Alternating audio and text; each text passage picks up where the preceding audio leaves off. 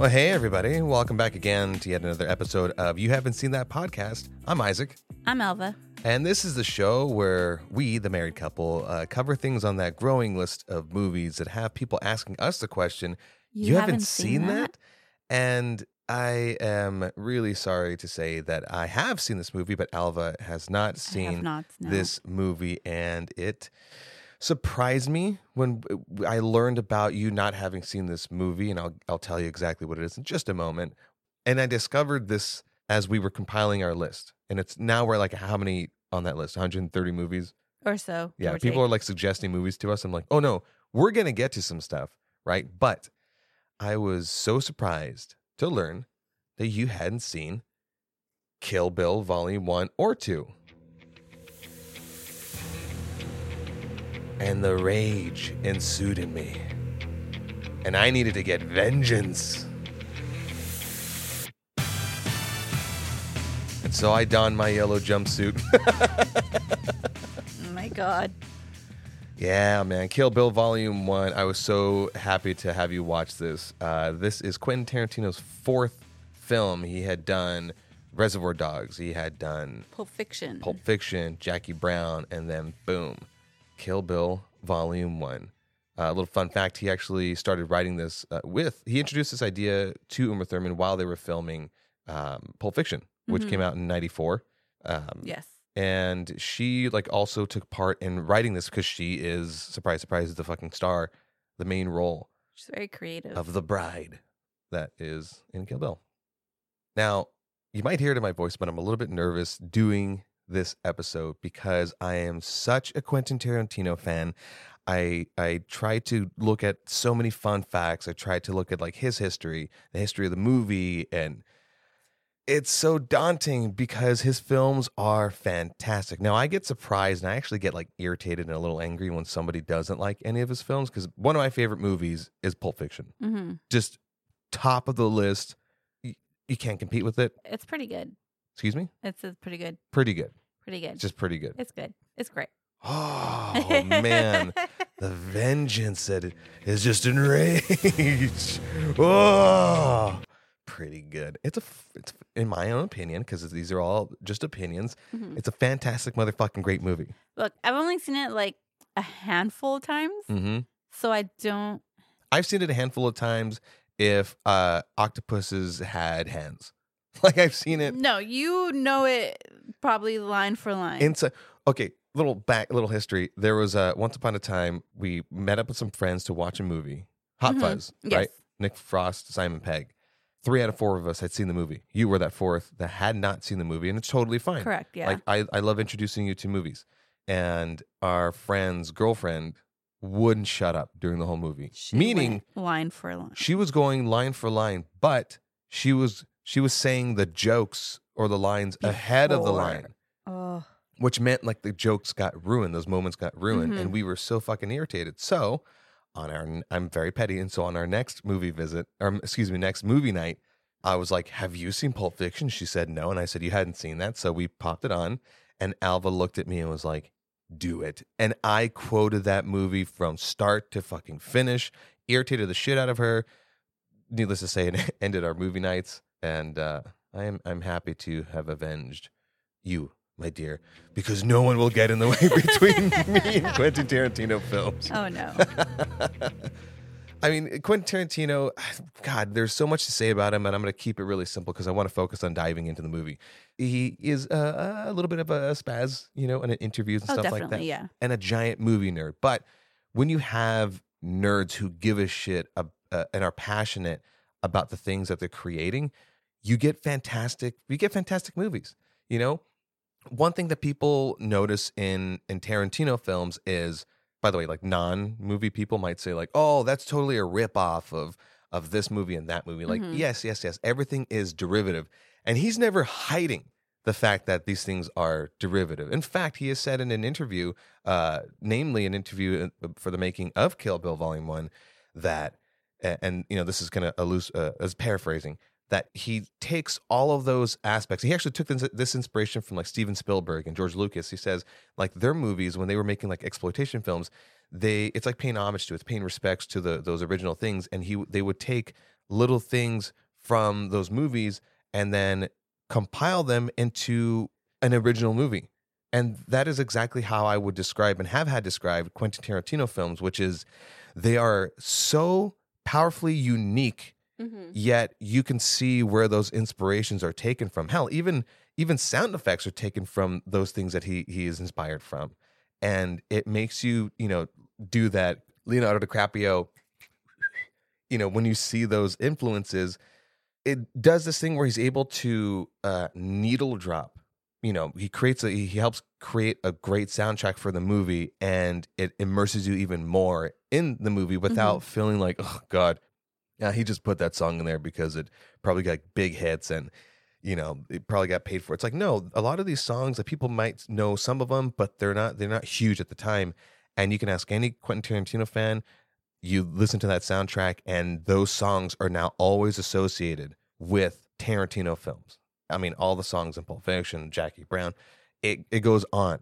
It goes on and on. And I fucking play those soundtracks on repeat and they live rent free happily in my head. I, I think the controversial movie that the his latest one was uh, Once Upon a Time in Hollywood.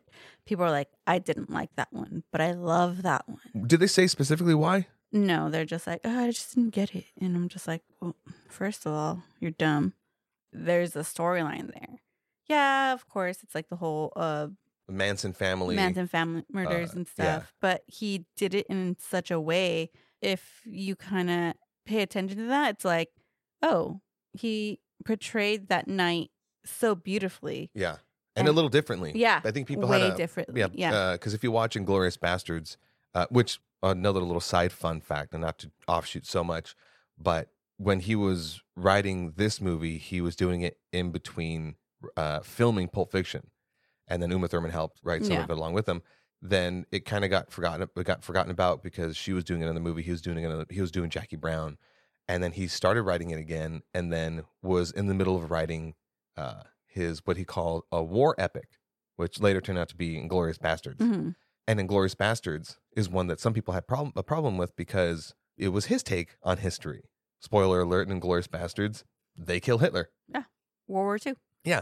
But that's the fun thing with fiction, and and and Quentin Tarantino of all people knows this. Like he's he's very much not a pretentious guy, and knows that what he is making is ultimately enter fucking tainment. Now, Pulp Fiction, like I said, is one of my personal favorites, and Kill Bill is for sure second on that list. And it's nothing short of, of entertaining. And I was so excited for you to finally check this out. And shame on me for not having you watch any and all Quentin Tarantino films anytime during the 10 years we've been together. So that's that's my bad. Like we talked about in our intro episode, where those moments where I go, let's check out this movie, and you're like, oh, I've Mhm. never seen it, so I don't want to watch it. and so we had to wait 10 years and then create a podcast in order for, to force you to watch these movies. I think this is the only Quentin Tarantino movie that I haven't seen. You've seen Jackie Brown? I've seen Jackie Brown. Reservoir Dogs? I yes, multiple times. Okay. Uh, Pulp Fiction, of course. Um, Inglourious Basterds, Death Proof. I believe I've seen it, but I think I just have to. Uh, It's not the one he's most proud of. yeah, He, he, has, uh, he has openly said. I don't remember. I I'm gonna go ahead and say I I've seen it. Yeah. and then of course the Hateful Eight we've seen together. Yeah.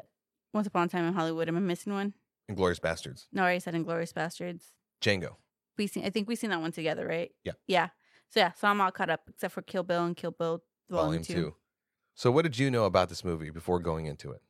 I knew that it was Uma Thurman, Mhm. Lucy Liu, of course, martial arts. Um, of the famous poster that she's there with the. Yellow jumpsuit, hmm I probably knew it was something about martial arts. I just Mhm. didn't really know much about it. like the storyline, Nothing at all. other than it's the title, Kill Bill. yeah, I was like, Kill Bill, all right, we're gonna kill Bill.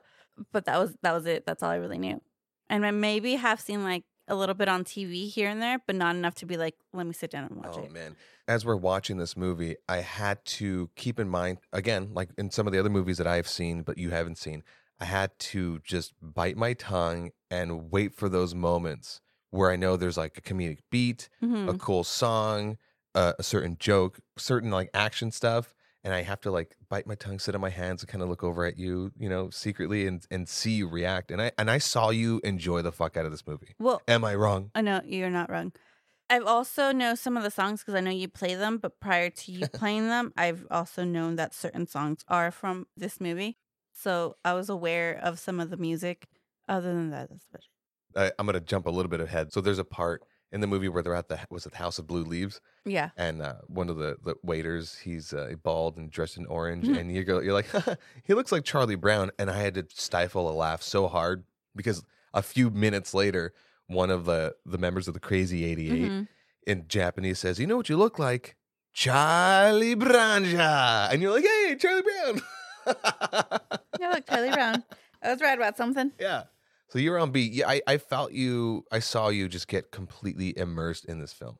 I did like the movie. Yeah. I, I will say so. I also know that I, um, doing this research, I've spoiled something for myself with Volume Two. But but we'll, we'll no, no, no. Say it. Go ahead. I know her name. Yeah. so in this film, they they bleep her name out. There's uh in in uh, in the beginning of the movie where she goes to visit one of the members of the deadly uh, Viper assassination squad. Such a long Long-winded. Hi, I'm a member of the Deadly Viper Assassination Here's my- Squad. I'm here to my kill code you. name. I'm Cottonmouth or Black Mamba, and I'm here to kill you.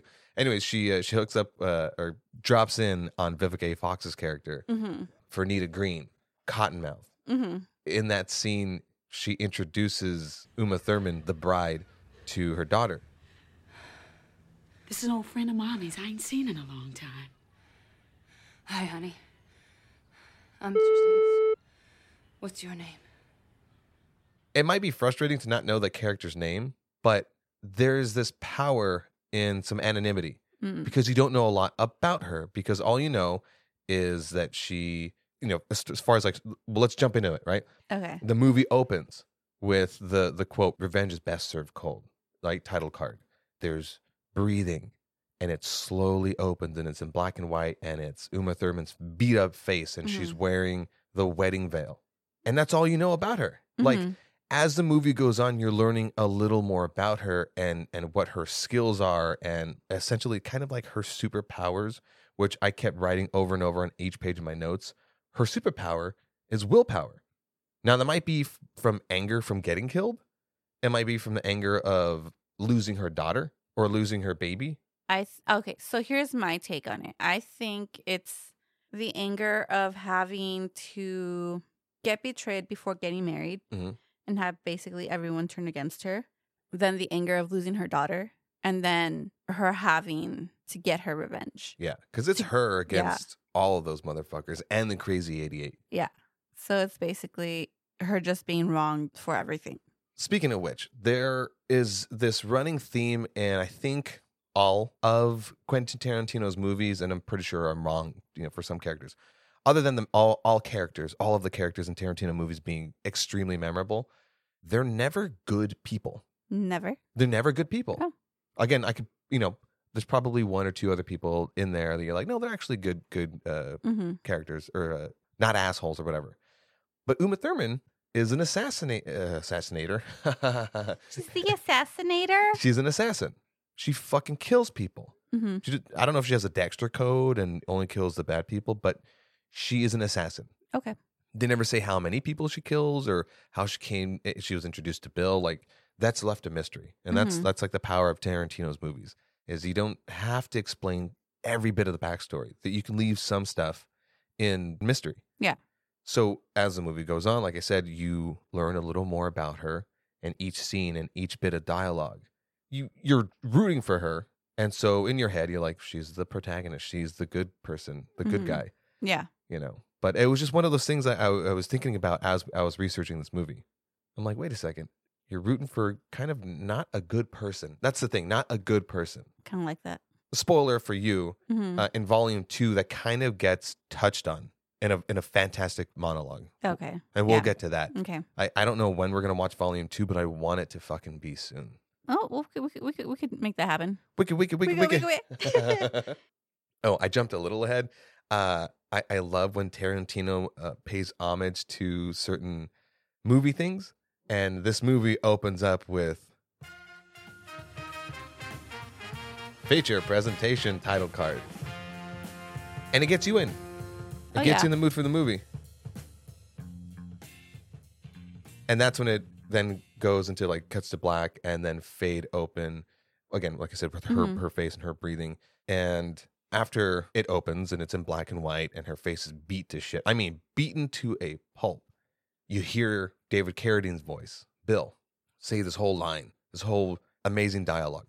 Tarantino always has great dialogue. Yeah. The opposite of dialogue, as far as the films that we have reviewed, would be Insidious. Insidious had crap dialogue, Yeah. terrible. Yeah. Insidious one, chapter one, Just one. Yeah, just the first one. yeah, and a They com- made it up for the second one. for sure. And then the complete 180 would be a Tarantino film. Yeah. and Bill is going through this whole monologue about how she might think he's sadistic. Mm-hmm. No, kiddo. This moment. This is me at my most masochistic. Bill, it's your baby.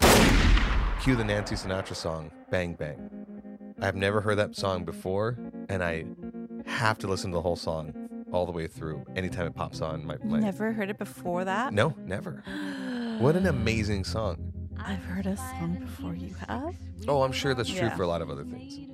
Uh, and then you get your opening credits, and you, you get, and the way that the opening credits are listed is is Mm-hmm. kind of like her, and you'll learn later, her uh, her kill list. Was it her death list five? Yeah. death list Oh, Five. and here's another little fun fact: like you later learn about the the Deadly Viper assassination squad. hmm Ooh, I got it in one go. And it's a little tongue in cheek reference to Pulp Fiction when Uma Thurman's character, Mia Wallace, is talking to John Travolta's character, hmm Vincent Vega, when they're at the Jackrabbit Slims.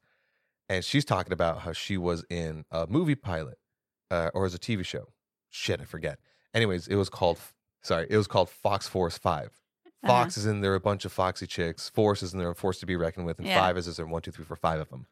And so I felt like there was a little, a little uh. Tarantino's homage to himself. Yeah. Um, I did notice how was it Bill? Mhm. How he said kiddo very differently. yeah, Like I'm just like, and I I I kind of was like, why is he saying it different than everything else? But it's kind of like hinting at something. So I kind of already knew like, is this like a code word or is this something? And it wasn't until later on I was doing my research and stuff. I was like, ah, it all makes a full circle. Now tell people what scene was that? What little like half second moment that was that her name got ruined for you Oh, or, uh, just, or revealed to you So it was um when she has the airplane ticket. to Okinawa? Yeah, is what's El Paso to Okinawa, Yeah, and, her boarding pass says and the boarding pass says uh kiddo, comma Beatrix. Beatrix. Yeah, and so her name is kind of referenced here and there, and it's it, essentially Tarantino's like, I'm gonna bleep her full name when Vivica Fox is saying, "Oh, this is bleep Beatrix Kiddo," so that you have that power of anonymity. But I'm Mhm. gonna lay out the breadcrumbs. Like I'm actually gonna tell you her name, but you're not gonna know it because it's such a funny name. It's like it's so ah, I love this fucking movie because in her own squad, like that that shows you that they all adored her Mhm. within the squad and had inside jokes and Yeah. would call her kiddo. And later on at the the the Blue Leaf, I forgot the name of the restaurant.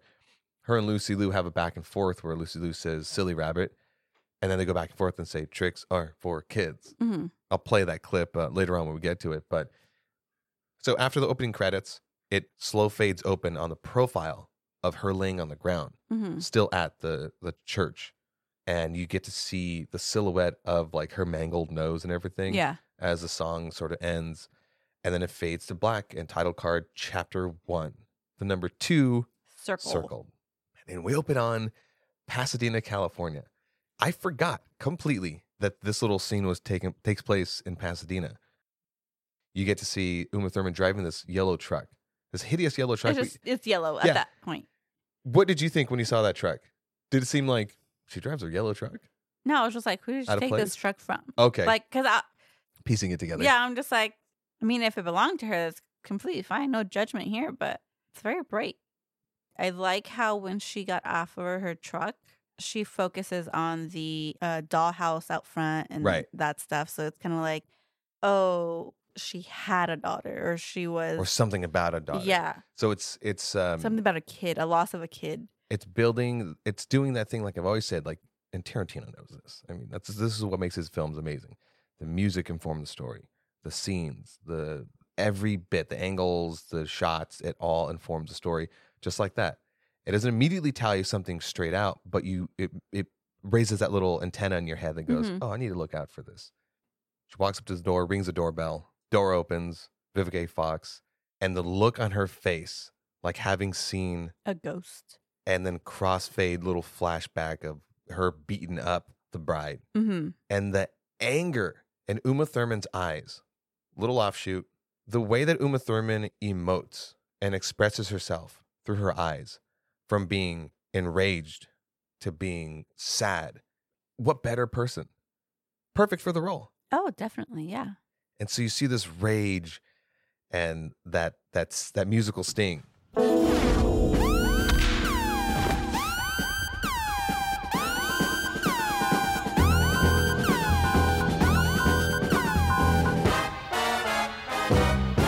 Boom, immediately they start kicking each other's ass.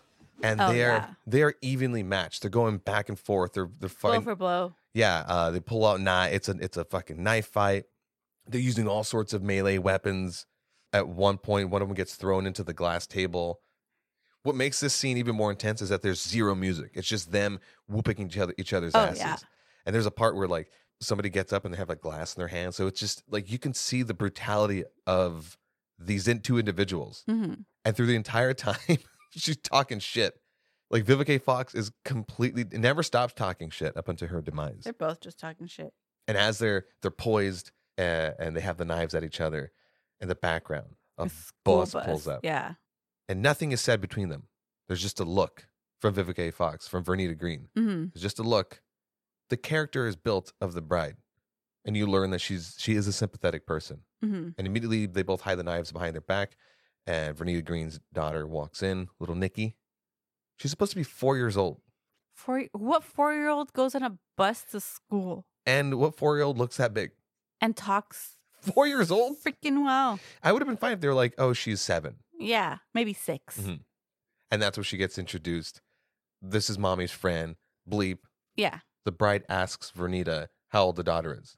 And then she says four. Oh, that's right. And then says, You know, I had a little girl once. She'd be about four now. and you're like, oh, it's heartbreaking. Uh. You know, now Yeah. you see where this, it, it just add, it adds another layer to her vengeance. It makes Mhm. you root for her even more. Oh yeah. And so Vernita says, you want a cup of coffee? She's like, sure. Closes the door, walks to the kitchen. And then you have, This Pasadena homemaker's name is Jeannie Bell. Her husband is Dr. Lawrence Bell. But back when we were acquainted four years ago, her name was Vernita Green. Her code name was Copperhead. Mine, Black Mamba. Do you have a towel? And then she goes through the whole um. You have every right to want to get even. No, no, no, no, no. to get even, even Steven, I would have to kill you. Go up to Nikki's room, kill her, then wait for your husband, the good Dr. Bell, to come home and kill him. That would be even, Vernita. That'd be about square. and then does the whole drawing in the air square But she thing. only does like three sides. well, Yeah. what do you mean? And all the other reviews? I, that's the only thing. It's it impli- caught my attention to where it's like she's was- doing no. opens. Well, she's leaning on the counter. What I was gonna say was that She had room to move her finger up. I'm just saying. uh, that totally took away from what I was gonna say, which is that was a again another reference to Pulp Fiction, where she does that to Vincent Vega. She says, "Well, don't be a," and she draws a square. Mm. Did she miss one side? I gotta go watch it again. oh man, that's that's us for you. Well, that's what I- I picked up from it. So I was just like, okay, is this like one of those things where I know Tarantino does, and then later on it comes back and or it's referenced in another movie or something? So I was like, I gotta figure it out. So as they're having the coffee and, and uh, Vernita Green's kind of milling about the kitchen, she's basically she's saying like, "You're not going to murder me in front of my child, are Mhm. you?" and keeps waving that around in her face. And that's when she has that thing about like, you know, if I were to be square, I would have to do you know, all the kill Yeah. all the above. And Tarantino's movies, I said it before, the dialogue is always great. It makes his films epic. And specifically for this film, this film is epic from from the way that he he lets the scene simmer to the, the dialogue between the characters. Mhm. It builds up this movie into a great epic. And and there's jokes thrown in there. Like these two women are are discussing where they want to have the showdown. Oh yeah, they had like a place and time. Yeah. Where Alright. this. Yeah, I'll be there. And then Renita goes, I need to prepare my daughter's cereal. And I'm just like, cereal at this time? Sure, whatever. Bam, brings out the kaboom box. I'm like, I get it. I get it. Tarantino's done that in Pulp Fiction where uh, one of the characters is eating like an old timey cereal box. hmm But yeah, kaboom Kaboom. on the nose. And I'm just like, She's like, very funny, bitch. Very funny. And apparently there's like Yeah. a shot, uh, There's, sawed like- off shotgun in there yeah, and shoots at Uma, misses, misses. and then Uma kicks a cup, hit, misses as well, and then knife to the chest. Then the daughters are like, huh? Oh, that reveal shot. Yeah. I was like, oh, damn, that daughter saw some stuff. You know, to quote Dexter, the show Dexter, hmm born in blood. And and Uma knows what's up, and she says, you can take my word for it. Your mother had it coming. When you grow up, if you still feel raw about it, I'll be waiting. Yeah. which people want a Kill Bill Volume Three, wherein that girl is grown up and is hunting Uma Thurman. Ooh. Yeah, have you not heard about that? No, I have not. It's been going around for, I mean, years. I mean, it was it was almost a thing. I don't know if I don't ever think it's gonna be. I feel like it would ruin. I don't think it would ruin anything. I'd be I think it'd be a fun fucking movie because you rooted for Uma Thurman. You're rooting for Uma Thurman, and then you'd be then rooting for this character. You know what it would feel like? Like passing the torch the way like Rocky did to Creed's son. Oh, I get it. Yeah, but it doesn't Tarantino have a thing about only making a certain amount of movies and then just stopping? Yeah, I think he's gonna make one more movie and then that's it. So would would he want to end with Kill Bill Volume Three? I don't think he would. I'm so fascinated and curious to see what his final film is gonna be because you would want your final film to be like the crown jewel. Mm-hmm. We'll see.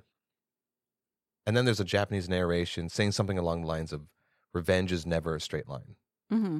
Then you get the first look at the death list five, and she crosses off number two circled, and that's uh, Vernita Green. And then you get the whole list of all the people that were on the Deadly Viper assassination squad. But you also see that number one was crossed out, which is Oren Ishii. Mm-hmm. It's never a straight line. Nope. And she drives off, and you reveal The pussy wagon. there is a, a park that I go to in Pasadena, South Mhm. Pass, and there's a car that's always parked around there. And their sticker, they have a decal that says Pussy Wagon. Did you know that uh when um they would show Kill Bill on TV, they would change it to from Pussy Wagon to Party Wagon? but the only thing that still said Pussy Wagon was the uh the license plate. okay. Can we stop saying the word pussy now? Yeah, Very uncomfortable. Eh, We already got the explicit tag on this thing. it's fine. That's part of the movie. Fuck it, let's overuse it. All right. Fades Black, Chapter 2, Blood Spattered Bride. And it's four years and six months earlier. And the, the shot is of a dash and all the sunglasses on top Oh of it. Oh my god, all the sungla- uh, sunglasses, Sunglasses for, for every, every occasion. occasion. and uh, and you get introduced to to Michael Parks, who plays Earl McGraw. Uh, and Michael Parks, little fun fact, he later plays I think one other character, Volume Two. Sorry, yeah, uh, great actor. I don't I don't know his filmography, what other things he's done before that, but you've seen him pop up in other stuff. He's the crazy scientist in Walrus. Kevin Smith's Walrus. Never seen it. But no, no, no. He looked very familiar. I'm just like, I seen you in other stuff. and is this very very Texan cop. Yeah, son number one. Like the way that this guy delivers dialogue. By the way, like all the actors deliver dialogue in a fantastic way. You get great dialogue from someone like Quentin Tarantino. You're gonna be damn sure you're gonna deliver the fuck out of those lines. And so they're on the scene, and he's describing what had happened. That there was probably about you know five or six uh, people involved in this. They shot the bride in the head. They they even killed the uh, the organist, which I can't wait for you to to to find out who plays him. Oh, In volume two. Okay. But he's also saying that like whoever did this were some pros because they in essence colored in between the lines. And then he kneels down in front of the bride who's pregnant assumed dead. and Hey, he's come admiring how here. beautiful she is. Big Look at all the blood spatterness. She's a little blood And she spattered spits in angel. his eye. Son number one? Yeah? Tall drinker. Cocksucker ain't dead. Fucking great line. I don't use it on an everyday basis. Nope. There's no. It's not because I don't want to. It's because I just haven't found a. A way to. This tall drinker cocksucker ain't quite dead yet. I'd probably find a way to just throw it out there and just confuse people. Be like, what? and and then we cut to the hospital and she's laying in bed Mhm. and you get this sort of um Quentin Tarantino called it his his Brian De Palma scene and you get introduced to Elle Driver played by Daryl Hannah and that very now famous nurse whistle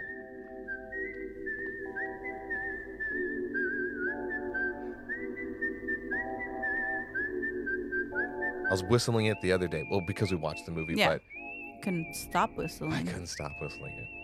And Daryl Hannah is this beautiful blonde with an eye patch who it looks like she's sent to kill the bride. She definitely looks like an assassin. And it's so cool the way that it's shot. It's like the side by side of the bride sleeping and Elle coming to do her thing. She's prepping the needle. She's putting her clothes on. This classic, real classic nurse outfit. Oh yeah, with the little hat and And the cross on the eye. oh yeah, eye patch? Love it. And that's when you get the title card, Elle Driver, her code name. California mountain snake. So there's a theme. There's a snake theme. And she's standing over the bride, prepping this needle, evidently full of poison. I don't know what kind, but Just poison. seems like a nice way to die. And she says exactly that. Dying in our sleep is a luxury that our kind is rarely afforded. My gift to you. And it's kind of letting you in on this world of assassins. Maybe not as fantastical and glorious as John Wick, but I wanted to see more of this world. And then she gets a phone call and she picks it up immediately. And I, now I'm trying to watch it objectively and I'm like, you're about to kill this bitch. Like, why pick up the phone? Oh, it's your boss. Mhm. It's Bill. And you hear David Carradine on the other side of the phone. You don't get to see his face. Again, there is this power and anonymity, especially for the top person that the bride wants to kill, Bill. And he's, you just see his hand and his ring and the, the mm. sword, and he's playing with it. He's playing with it very seductively. Yeah, and on his end, wow. And on, on his end, he tells Elle that we're going to abort the mission. You hear Elle screaming, he's pissed. But he tells her, he goes, "Look, we have done all of these things to this woman. We beaten her up, and we, you know, shot her in the head, mm. and her heart still keeps on ticking. Basically, like showing her a little mercy. Just But at the, the thing that we won't do is sneak in in the middle of the night like a rat and lower ourselves. She'll wake up, and whenever she does, we'll be ready. I'm like, damn, that's epic. I like this Bill guy. But it's so funny because Elle, played by Daryl Hannah, beautiful, beautiful Daryl Hannah. You know her from Splash with Tom Hanks. yes. Uh, before there was Li- the Little Mermaid, there was Splash. Splash. Splash. And you see her upset. She's sniffling. she's, she's really mad and upset and sniffling. And he's like calming her down and tells her that, that he loves her. I'm like, okay, so not only does she work for him, but they're they're together. And then she shit talks the bride. Thought that was pretty fucking funny, didn't you? Word of advice, shithead. Don't you ever wake up. Cut to four years later. There's so many ways you could have th- this could have been shot of her waking up, but to have this mosquito land on her arm, zoom in and Oh, zoom in and zoom My in. My God. and the sound of it drinking. And that's what wakes her up. I mean, damn mosquitoes in California. And immediately she remembers. and immediately she remembers everything leading up to her being going to a coma. yeah. And that fucking POV from her, her POV of the gun pointing at her, but you don't get to see Bill's face. And the slow click and the bullet coming out, and then bam! And then she taps the side of her head and feels that plate Metal. and rubs her tummy, She goes from head. She kind of like, feels the lack of the baby, and that cr- I'm getting chills thinking about it, but that crying, that mhm. despair.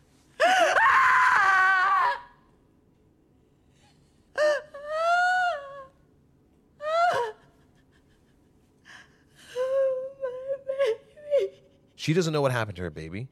She got beat to shit. That baby's probably gone and lost. She probably thinks it's dead. hmm Calms herself down because she is she's a professional cold-hearted killer. Although her only warmth to her heart is for her child that she lost. Mm-hmm. And she looks at her palms and can tell how long she's been down. Four years, she whispers to herself. And again, it adds more layers to her. Like, how is that one of your skills that you can tell how long you fuck you've been out by re- reading your palms? Then you hear the nurse enter, and she freaks out and immediately goes back to sleep and calms her heartbeat. You hear the beeping, by the way. Oh my god, the heart way that she just calms her heartbeat, I was like, huh, I need to learn that. It adds to yet another layer. Yeah. You're like, damn, she, yeah, she's the best of the best. And it makes me wonder, what what were her assassination adventures like? What did they look like? Where you needed this skill to calm your heartbeat? But anyhow, here enters Buck, and he Uh, has Buck. some other guy with him, and he is explaining what's on the menu. Price is seventy-five dollars a fuck, my friend. You getting your freak on or what? Oh, yeah, boy. Now here's the rules. Rule number one: no punching her.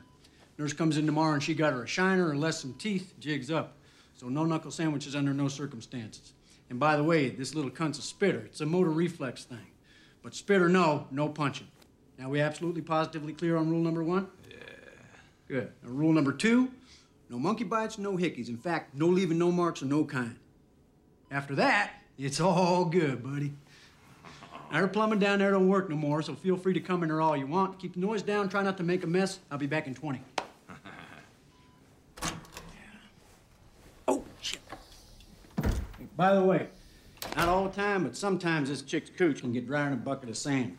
If she dry, just lube up with this and you'll be good to go. Disgusting. ass Vaseline container. like hair on it. Oh, Oh, stop, so stop, gross. stop, stop. I will edit this out, God damn it. So gross. So he tries to have his way with her, but she ain't having letting him have his way. She bites his tongue. It cuts to black. You hear his scream, Mm-hmm. this fucking terrible scream. Cuts back.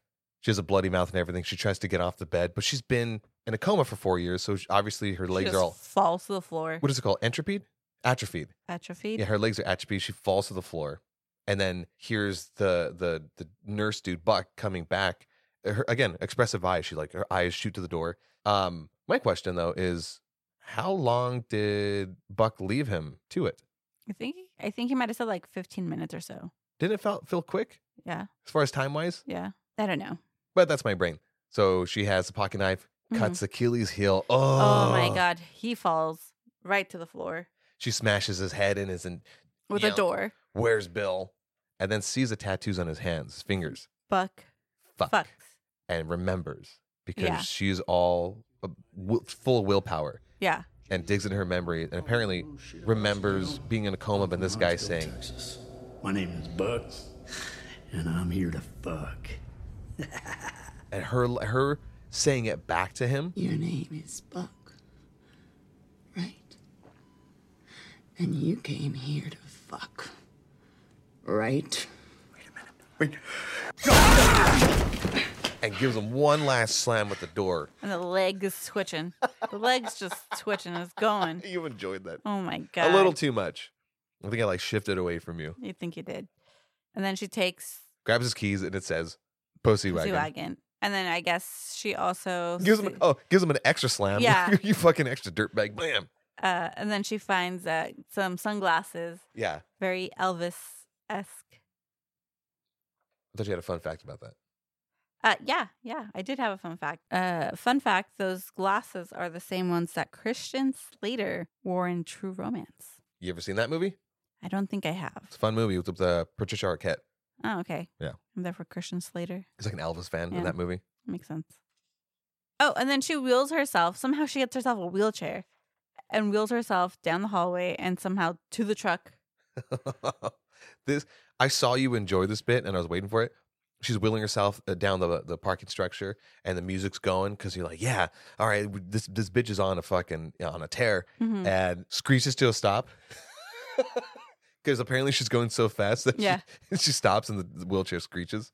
She's looking for the, the truck, hmm and of course sees the truck, and it says "Pussy Wagon," and Bright like, yellow truck. She goes, Ugh. yeah, duh. Then she fucking pulls her body. Like, man, how weak must your body be after four years of not using it? Pretty weak. And she she expresses that very well. of Like, Mhm. you know, just trying to get your own body into that truck. The fact that she had any upper strength to pull herself up, Yeah, willpower. That's gonna be the word of the day. willpower. Wiggle your big toe. She's trying to get her feet back. The whole time. Yes, yes, yes. Let's address the elephant in the room. Tarantino, rumor has it, has got a foot fetish. Allegedly. Allegedly. If you've seen Pulp Fiction, uh, other scenes in this movie, he's got a little thing for feet. And Allegedly. I and I do not kink shame. I do not fetish shame. But it's just uh, you know, Eh. you don't really see a lot of feet in other movies. You know, you really get a uh, really get a good shot of her claw hoppers. The whole time she could not wiggle that damn big toe. and then slow pushing and as she's trying to will herself to get this going she says As I lay in the back of Buck's truck, trying to will my limbs out of entropy, Wiggle your big toe. I could see the faces of the cunts who did this to me. And the dicks responsible. and it pushes in on oren Members all of the Deadly Viper Assassination Squad. by the way that shot is the bride looking up and seeing the members of the assassination squad looking Oh, down yeah. at her like that's the th- it's the same thing when when she saw vernita that Mhm. them looking down at her her last breaths what they thought were her last breaths Oh, yeah. and then title card oren I mean, if you're like killing somebody, wouldn't you want to just like make sure they're completely dead before leaving? Shot her in the fucking head I don't know. I You're would, right, though. I would still check. I would still go after you. they're supposed to be professional Yeah, I mean, assassins come on. Assassin- assassinators as I I mean, I'm not Kept gonna hire saying. you if this is part part of your Yelp review. No, I'm gonna go do it myself then. I worry about us sometimes. Chapter three, origin of Oren. What was your thought when you saw this this next sequence that was like in the style of anime? I really enjoyed it. Right? You love anime. I'm so I'm married correctly. You love anime, I really enjoyed that part. I was like, ooh, different take. Okay, I see. and you get her backstory. She's a half Japanese, half Chinese uh, American, and she witnesses her parents being brutally murdered by Boss Matsumoto, who is the leader of the Yakuza. And I won't go into so much detail because it's just violence ensues. After she witnesses his death, she learns that Matsumoto is a bit of a pedophile. At the age of 11, she kills him fucking brutally. Mm-hmm. And when she pulls the, the sword out from him and the blood All the sprays, blood. and you say, it's excessive blood, but all right. All right. At the age of 20, she's one of the top female assassins in the world. That assassination scene is pretty solid. And at the age of 25, she killed nine innocent people when she should have killed 10. And now we're back at the truck, toe wiggling. She wiggles her toes. 13 hours later. Well, it took her a while, Alva. Sorry, took her a while. All right, let me uh, shoot you in the head, go down in a coma for four years, Okay. and uh, let's see how long it takes for you to get out of atrophy. I think I would go back to sleep to be honest. Another bullet, please. Yeah, another bullet, please. Can I get some uh something to make me go to Can I sleep? get a coffee and uh, another bullet, Uh, please? Thank you. Uh, extra shot, please. Took her a while. Flight to Okinawa, and that's when you see the the boarding pass say Mhm. Beatrix Kiddo. But it, it's very fast. Though. Very It's- quick. You you have to like either pause it or look at it. A, a still. Chapter four, Man from Okinawa, and that's when you meet Sonny Chiba. Who, Oh, that's right. Yeah. the little fun backstory on this is he played a character in a show called Shadow Warriors, and he was uh, Hattori Hanzo. Mhm. right? But the way that Tarantino explained the show is that they film for a year, and if they like it, they just like take a break for another year, and then they come back with another one. But it's like Shadow Warriors Part Two, and they did it up to like Part Four or five, and so it's generations of Hattori Hanzo, his his uh his lineage, Said right? one, two, three, four. And so Tarantino made this Hattori Hanzo basically Hattori Hanzo the one hundredth Mm-hmm. such a cool, you know, again, paying homage to it and, and hiring these people that were famous back in the day, like he did with Jackie Brown and uh, Pam Grier. She wasn't really doing anything before Mm-mm. Jackie Brown. Sonny Chiba, by the way, was uh, Uma Thurman's first like samurai sword uh, fighting teacher. Ooh, Yeah, interesting. Well, she had a whole team afterwards, but like that was one of one of the, the first teachers. And so in walks Uma Thurman. You still know her as a bride. hmm And she plays cute American girl, Very touristy. How how cute did you think she was? I was like, that is so adorable. It's one of the many things that made me fall in love. Like I used to have a giant crush on Uma Thurman. hmm Like you you you Elva have to thank Uma Thurman in Pulp Fiction as Mia Wallace hmm for me loving dark hair tall girls. Oh, okay. Yeah. Go ahead. Thank you, Mrs. Thurman. Thank you, Mrs. Thurman. but I almost like changed my whole mind on what I was attracted to when I saw her in this scene. And so Hattori Hanzo is the owner of like this little restaurant, and she's, they're having a back and forth, and he's teaching her some Japanese. And, oh, what were what Japanese? Yeah. How much Japanese? Do you oh, know? you, I can't, this, I can't, No. I can't, right? No. Tells her a proper way how to pronounce a word. She does it. Uh, but I do like. Well, that's all that's going on. He's like yelling to the, I guess, the person in the back room or Yeah. whatever, get her some tea. And uh, he's like, Shut up! I can't, I can't do that. No, you can't. It's clip. Fuck. so uh, basically the person yells back, shut up. I'm watching my soap operas. Yeah, yeah. And then she gets serious. Like she drops that facade of Mhm. touristy blonde American and gets serious. Because he asks her, Oh, you know, what are you here for? And she says, I'm here to meet a man, Hattori Hanzo. And the glass in the back breaks. And he Mhm. stops doing what he's doing. What do you, and and now they're talking in Japanese. hmm At first, she made it seem like she didn't know nothing. Yeah. And she's fluent in Japanese. And they have their back and forth. And she tells him she's she needs Hattori Hanzo steel. And he asks, why? She says, Well, I have some vermin. And in English, she says, You must have big rats. You need Hattori Hanzo's steel. Huge. and we cut to we go to like the attic of the restaurant and i love this scene. I, I think mm, it Mhm. might be one of my most favorite scenes in the movie because this ethereal music plays and she lays eyes on rack after rack of samurai swords the katanas hmm all that he made illustrating the importance of this sword the quality of these swords. Hmm And Ash is about to grab one, tells her to grab uh, the second one from the top. but she stops because she was just gonna go for it like every you know imposing American, and stops and asks her if it's okay. And I love this this this moment where they have this respect for one another. And he tells her, "Yeah, pick the one from the top, second from the top," and she grabs it and is in awe with the quality of this thing. Mm-hmm. And he says to her, "Oh, funny American girl likes to play with swords. Mm-hmm. I I like baseball." And throws a baseball at her and she cuts it in half. And this is the part where I was like, uh, rude. She says she wants a sword made, and he essentially tells her that he's been retired for making these things. And she says, Well, why don't you give me one of these? And he's like, Well, I'm not, I'm not not, sa- they're not for sale. And then she says, I didn't say sell me. I said give me. It's like, Hey, pump the brakes there, Uma. Bride, Beatrix. Pump Miss- the brakes Miss there, kiddo. Miss Bride. But she plays the bill card and says, Well, my vermin is a former student of yours. And he ponders and goes up to the window, And writes, Bill, yeah. in this dramatic, epic way because he knows that Bill is just a bad guy hmm and agrees to do it. Says it'll take a month. And in that month, you can sleep up here and you can practice. I love the little added moment where she walks up to the window and wipes it off. Oh, yeah. She's like, I don't want to see that name. I don't want to see the name at all.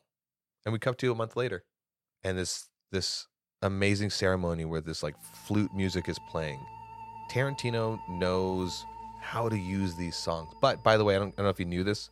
Um, he actually hired RZA from the Wu Tang Clan Ooh. to produce the soundtrack. Nice. So the both of them, fucking mad props. And during the ceremony, Hattori Hanzo is explaining that he hadn't made one of these things in 28 years. He had, he had sworn an oath to stop making, quote, something that kills people. But he pats himself on the back and acknowledges that this is one of his finest swords yet. Slow fade, chapter 5, the showdown at the House of Blue Leaves. This fucking scene, you looked up something about it. How long did this take to shoot? Um, that took eight weeks to shoot. God damn. It's one of the longer sequences of the movie. Yeah, and also the uh the final scene of where it all kind of takes place. Yeah. It took six hours to rehearse and only took 17 takes. Fuck. You had also said that in your research you discovered that Tarantino filmed the movie chronologically. Yeah. That's that's interesting. Sometimes the, the way people film movies is like, okay, what what location do we have Mhm. the easiest? What's the limited time, and then kind of shoot accordingly. So, anyways, the bride then narrates about Oren's backstory as far as like where she is currently, and evidently she has won against this like you know uh, mafia war and is now the queen of the yakuza, the queen, Mhm. the queen of crime Yes. and goes down the line and introducing people that are in her gang Sophie Fatale, Gogo Yubari. And, and I love that in her explanation of Gogo, you see a little flashback of her Oh, yeah. and how fucking brutal she is. The way she like stabs the dude, pulls it out, and like quick shot of like the blood spurting out oh, of her. yeah. Big old smile that she has. Oh, psychopath. And then of course Johnny Mo, the head of the Crazy 88. fucking that's essentially her gang. Yeah. Her- And there's 88 of them, and they are not all there at the head. No, not one of them. I'm pretty sure if I would have watched this movie sooner, maybe the same year it came out, I probably would have been Go Go for Halloween. Oh, 100%. Mm-hmm. Uh, a little fun fact: um, I did know of Gogo uh, Yubari prior to seeing this Mhm. because in Gilmore Girls, there's an episode where Rory dresses as her for Halloween. So I knew of the character, I just didn't know what movie she was from. And I think it was like a Tarantino party. Did you know Tarantino directed one of the episodes of Gilmore Girls? Why do I know this? I don't know, but but I, I just I didn't know what movie she belonged to. Wait, was that the episode Probably that he directed? Yeah, because everyone went as Tar- uh, Tarantino character. Cool. Yeah, so I did know of Gogo Yubari. I just didn't know where she fit in everything. Not to make this into a Gilmore Girls podcast, there already is one called Gilmore Boys. How do you know? I used to kind of like Gilmore Girls back in the day. I, I grew out of it, Mhm. but the show ended in what 2005. Two thousand. So it'd be like yeah, you're on there. a couple years after this movie came out, Mhm. which is 03. The scene though, where she's at the head of the table and they're all celebrating, but this one guy, Boss Tanaka, he questions Oren's lineage because he's an old he's an old school motherfucker. hmm and he's just down in the dumps. He's really irritated at all these fucking donkeys. La- you know, these guys laughing like donkeys. And the group asks him, "Well, what the fuck's the matter?" But Oren, Oren lets him talk because Mhm. she's she's you know Reasonable. reasonable, and she's like, "No, no, no. I want to see what the problem is. Let's see what he says." And he fucking has the nerve to say, "We have this Japanese, Chinese, American bitch as its leader." Oren jumps up immediately without saying a fucking Everyone thing, quiets down. and he she and she fucking decaps him, gone. Not a word at all. And being a reas and being a reasonable leader, she lets everybody know in a calm way, and she'll say it in English. As your leader, I encourage you from time to time, and always in a respectful manner, to question my logic. If you're unconvinced a particular plan of action I've decided is the wisest, tell me so. But allow me to convince you, and I promise you right here and now, no subject will ever be taboo. Except, of course, the subject that was just under discussion. The price you pay for bringing up either my Chinese or American heritage as a negative is I collect your fucking head. Just like this fucker here. Now, if any of you sons of bitches got anything else to say, now's the fucking time!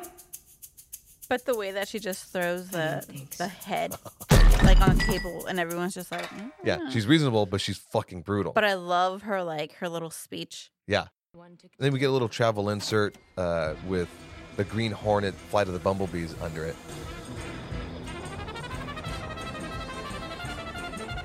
It's a jam. It's a Oh, song it's a right there.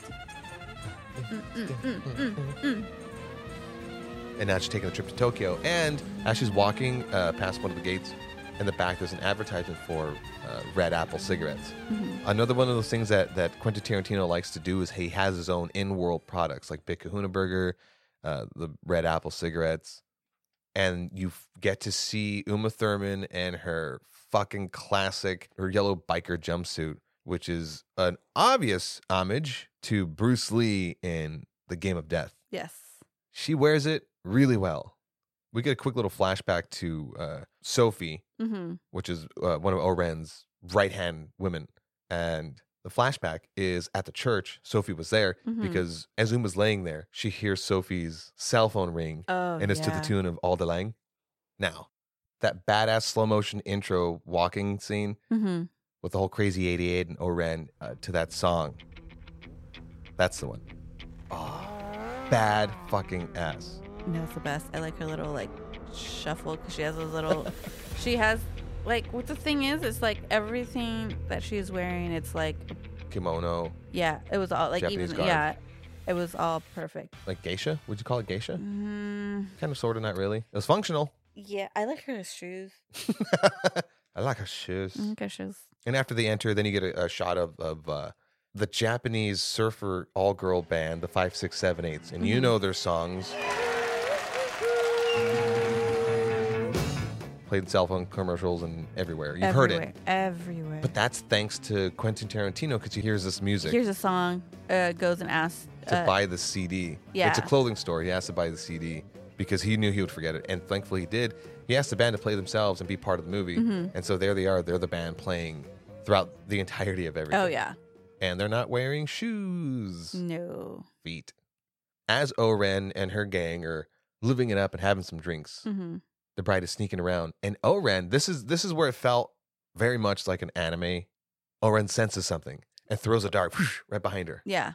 and misses the bride. But everyone's kind of like on high alert because she she heard something. She sends someone. She sends Gogo out. Yeah. The bride is like doing that ninja uh, Hold. spider thing yeah. hold on the ceiling. Yeah. Luckily, there's no that bead of sweat that's coming off forehead and falls, and that's how they discover her. Or like in Sam Raimi's Spider Man, that one drop of blood. That too. Like you never know. Now we get one of like the, the longest shots in the movie, and Quentin Tarantino loves his one sh- his oneers. I he because of his movies, I enjoy these long shots, the oneers. And it's when she comes back down, she's then walking downstairs, going to the bathroom. I don't know how they filmed it because it's like steady cam, but uh, and and it's like behind her, third person. Mhm. But then at one point it kind of goes top down view. And as I, she goes I to the did. bathroom. Yeah, like a like if you're doing like a dollhouse. Yeah, that's Yeah. exactly it. Like the ceiling's cut off, and uh, I have to look to see how that was shot. But I was, and his his shots are always impressive. There was a uh, as I was doing my research, there was um one of these Steadicam operators, Larry, um, Oh, Larry, allegedly was rumored to have passed out from ex- exhaustion from the Steadicam. Mhm. I mean, you have all that equipment on you, so I, I would I would pass out too. now she's in the bathroom taking her jacket off and kind of getting ready, and hears that Alda Lang cell phone song uh, ringtone, hmm and knows that Sophie's there. And then we cut to her calling Oren out, and Oh, she yeah. has Sophie, and Sophie has like a bloody mouth, and fucking cuts her arm off. Oh, the best. and blood spurts everywhere, covers her in it, hits every, everyone freaks out, everyone in the restaurant it. runs out, even the blood on the cameras. Yeah. The one thing I noted was that Oren was indeed easy to find, but fuck you, me was hard to kill Mm-hmm. because she had to go up against the crazy 88 and Gogo. It was like an unfair fight at the very end. Oh yeah, but she did good. Revenge is a dish best served cold. So the fight starts off, her taking them out one by one, Mhm. and she cuts their swords with her sword. Oh yeah. Fucking Hattori Hanzo still, bro. And as that's going on, you still have Sophie in the background still twitching. yeah. I don't know what it was about me and noticing like bodies still twitching, but hey, we're not all perfect. Try our best. So she kind of sends them down like three at a time, 2 Mhm. at a time. After she yells out, Tachibana! Which is Japanese for kill the bitch. I Mhm. fucking love that. I use it every now and again when I'm, you know, road rage. That sounds about right. I can see that. And she takes him out. And and I love, by the way, um, and this is thanks to RZA. He had said that he pulled some of like the old school uh, martial arts sounds. Well, because they both that's how they connected, but they loved like the martial arts, love the martial arts. I, like movies. in an interview, he had said that uh, when he like had dinners hanging out with Quentin, then he was like, "Yeah, yeah, I got some of these DVDs," and he's like, "Oh yeah, cool. I know I have that. The masters, of that Masters. Nerdflex." I remember watching this movie for the first time, and I thought like, "Oh, the bride's gonna fucking die early because she met her match when Oren sent Gogo." Mm-hmm. Hi. Hi.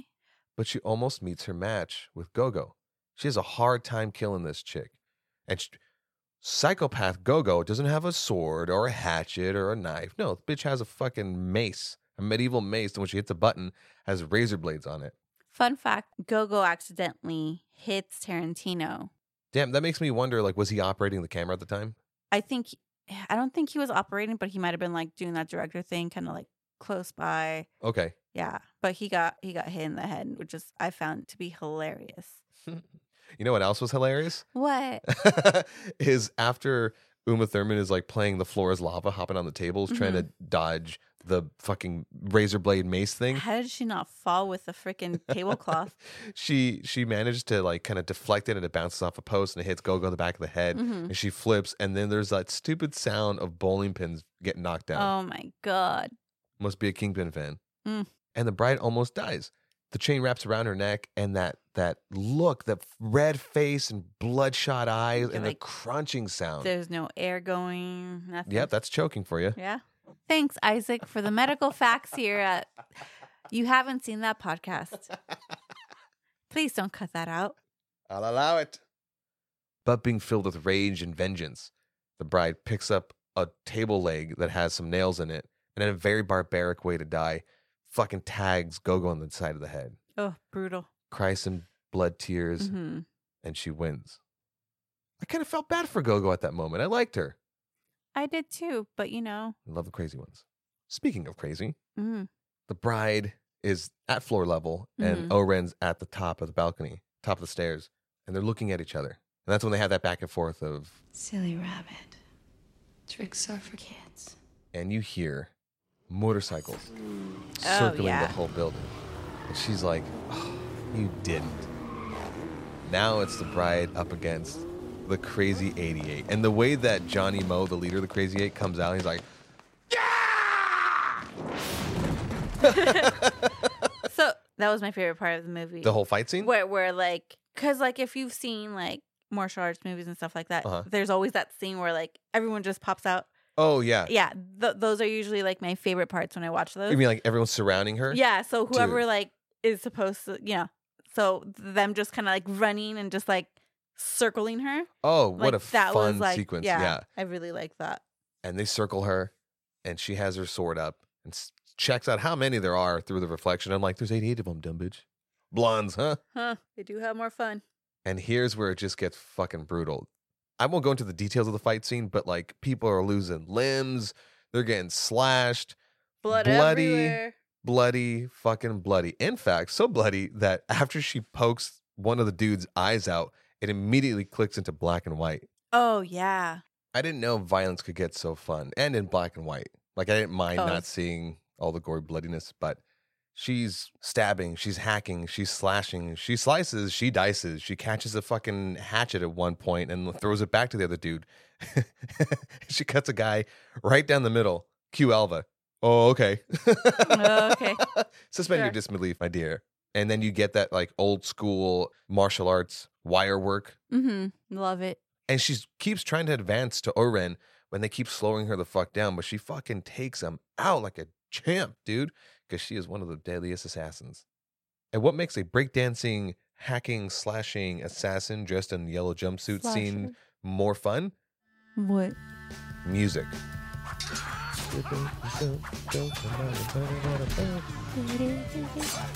Killing is fun. Movies. In movies. I meant that. It it was implied. Oh, did you catch a little Wilhelm screaming there too? And finally, after like most of them are, are dead, now she's at the top of the stairs, overlooking this bloody massacre, and tells them, but in Japanese, they can all keep their lives, but their limbs, leave the limbs, they belong to me, except for you, Sofie. And has Sofie stay because she has plans with her. Mm-hmm. Still somehow twitching. How did she not? That's a lot of blood she lost. How Yeah. did she not passed out? movies. And now the final showdown. She's outside in the snow covered Japanese garden. Her and O-Ren. O-Ren's perfect. She hadn't had to do anything other than Not yell, one- Tachibana! Not one scratch on her. Not one. Nothing. The bride is bloodied and beat up, and she's sustained a couple of wounds. And O-Ren is impressed by her sword.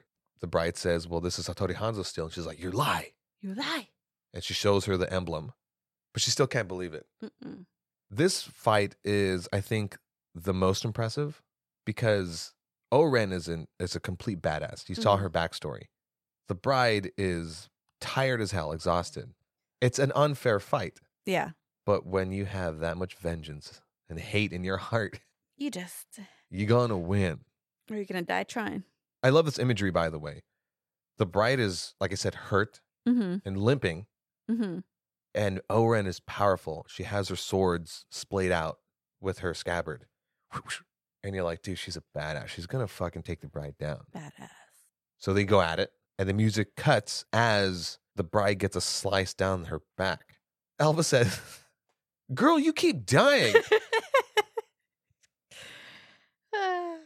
Silly Caucasian girl likes to play with swords.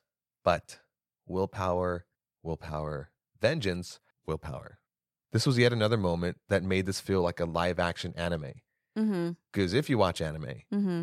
the protagonist doesn't have a fucking fighting chance, but they want to win so badly that they muster up excess willpower and give it that old college try 110%.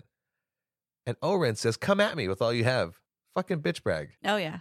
She only has so much mobility with whatever she's wearing, Mhm. and then the bride is so tired. So it's just like this shuffling. It's just like so small, but it's just so I don't know. Dainty yet powerful. Yes. And, and, you know, they run at each other and the bride does get one on Mhm. O-Ren. She cuts her, I think, her leg, and some blood trickles down her Mhm. side. And at that moment, it was that very moment that O-Ren thought, oh, I fucked up. Yeah. Because she immediately cuts all of her ridiculing and apologizes for ridiculing her. Mm-hmm. And the bride accepts the apology. Mm-hmm. So getting that final respect before crossing O-Ren off that list. The bride lands a final blow. Alva fucking says, Oh, she bald now? fucking top fade. By the way, she was supposed to be decapitated, but Uh-huh. they changed that to just having her. Her I- thought I thought she was scalped. I'm like, you're not gonna die getting scalped, but she gets like the top Of- part of her fucking yeah. skull and brain cut off. Which is a very interesting death. Mm-hmm. And as O-Ren is dying, says in Japanese, that really is Hattori Hanzo's steel. And our blood spattered bride finally gets to rest, crosses O-Ren off that list. Cut to dumping Sofie down a slope to the hospital. What Oh a very my God. dramatic role, Yeah. by the way. I was like, okay, Sofie, you're, you're you're down the bottom of the hill. Stop rolling. It's your Stop turn. rolling. All right. Stop rolling. You imagine the stunt woman's not going to want to do that a bunch. Oh my God, I totally forgot to mention. Hmm. Zoe Bell is an infamous stunt woman, and she was Uma Thurman's stunt double. She's like a New Zealand stunt woman, fucking gorgeous and badass. Mm-hmm. She actually hurts her back uh, during Kill Oh, Bill, shit. filming Kill Bill. Uh, she doesn't say anything. What part does I? No, she just hurts her back. I don't Okay. know exactly where. Uh, she hurts her back, doesn't say anything because she doesn't want to get replaced. Yeah, I wouldn't Uh, want to yeah. either. Although you know, m- movie magic. Uh, Zoe Bell's not that tall. Mm-mm. Uma Thurman is very tall. How tall is Uma Thurman? I don't know, and you can Google that after. But in Pulp Fiction, they had to. I don't know if they either angled the camera in such a way that it made John Travolta look taller than Uma, or the same height, or if they had to put him on an apple box. But she's tall. Oh, she's one of us. She's five eleven. Oh, she's my height. Yeah. Huh. Back to the movie. So now we're with Sofie. She's recovering in the hospital. She's sitting in a chair, and standing behind her is Bill, and he's consoling her.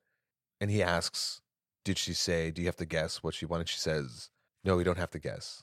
And then we cut to Tarantino's signature trunk view.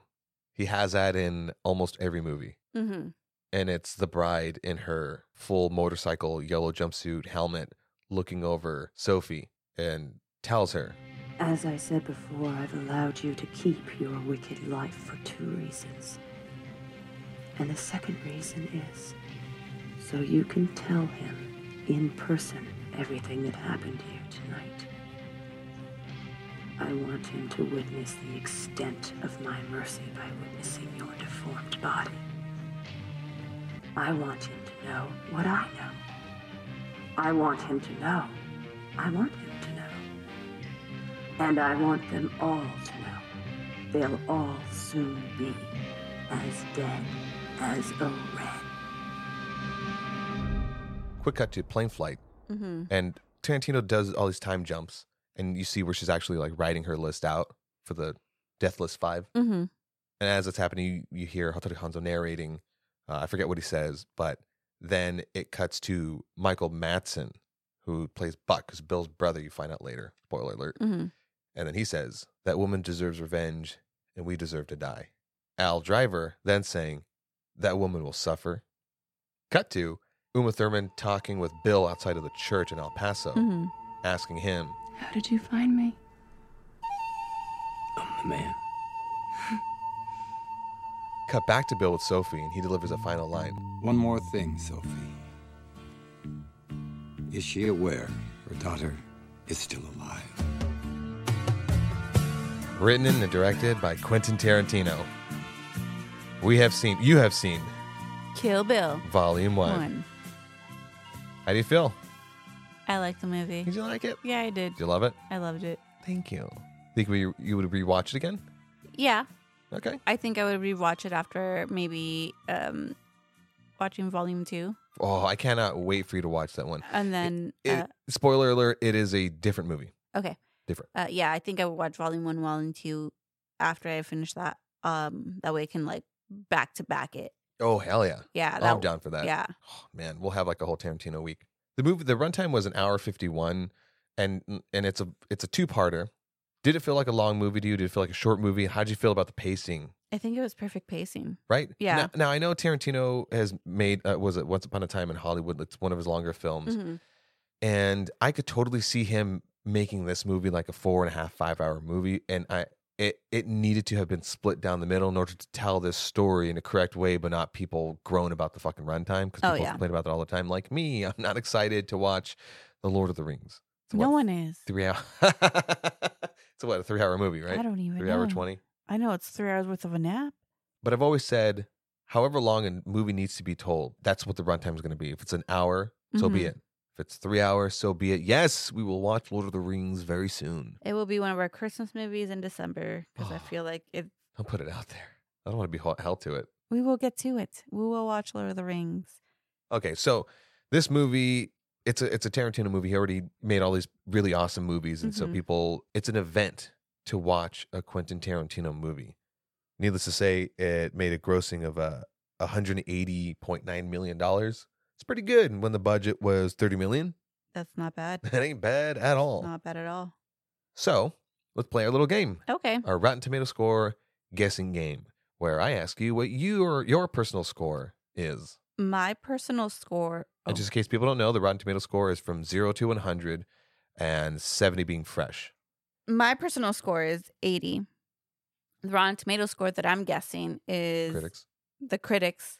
Yes, critics is 82. And I think for where is it the audience? yeah.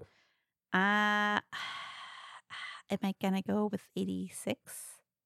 So eighty-two and eighty-six. Yeah. Critic score is an eighty-five, and audience is an eighty-one. Oh. Interesting. yeah. Okay. So I'd say pretty close, a little flipped around, Yeah. but that has been one of like the closer guesses of uh, the movies that we've covered. covered. Okay. Well, I guess closer guess from when I guess it because you're very like spot on, very very close with your guesses. Thank you for acknowledging. Any last thoughts about this movie before we close this out? Yeah, they spend sixty thousand dollars just on swords and knives. Oh yeah. Do you have any other fun facts in your uh, arsenal? uh, the hotel, uh, the hotel, the hospital Uh-huh. at St. Luke's uh, Medical Center In in Pasadena. uh-huh. I think North Pasadena or something like Altadena, that. I think you Altadena. yeah. That hospital closed down in 2002. It has now only been used for um, a movie set. Oh, cool. So this goes under my Elva Fun Facts Hospital Edition. Um, they also filmed Halloween 2. Uh huh. Um, There. yeah. Cool. There was Wait, wait. The re requel Halloween two or 19 no back in the yeah, day? Okay. back in the day uh halloween 2 because i remember with the previous one i said with So the just chapter two. yeah, Yeah. was it loma linda or or something like that they did halloween 3 at Got it. that hospital this one was this and then there was another movie i think it was equalizer i don't think it was Okay. Yeah there too Hell yeah. Yeah so i got fun facts about hospitals and abandoned hospitals Uh, any other thoughts about the movie though? it was really good i wouldn't really watch i can't wait to watch volume 2 Dude, I was so amped to watch this movie again. I hadn't seen this one. Jeez, I used to watch Pulp Fiction over and over constantly. Um, I actually haven't seen that one at length in quite a while. And same thing with Kill Bill Volume One. I used to Mhm. watch it over and over when I had my uh, PSP. That was one of the movies that I bought the discs for. oh Love this movie. And every time I watch this movie, I love it even more. That's the thing about Tarantino films is that on every rewatch, there's something even small, doesn't have to be big, that you love about it all the more. Now, I'm glad that I pulled you into the circle of great movies that I love as well. Thank you. You're welcome. Should we wrap this up? We shall. Alrighty. Thank you guys for listening to yet another episode of You Haven't Seen That podcast. I have been Isaac. And I have been Alva. Check us out eh, at Forehead Films, F O R E H E D Films. on Instagram. Let us know what you thought about this movie down in the comments section or in the DMs. And check out all the other uh, Movie reviews. movie reviews that we have there. Five Nights at Freddy, And I believe, what was the other one that we saw? The Marvels. Marvels, yes. Mhm. I did with the Hype Attack. Yes, yes. So check those out. Uh, in the meantime, let us know what films you haven't seen that have people asking you the question. You, haven't, seen, that? Later, guys. Okay, bye.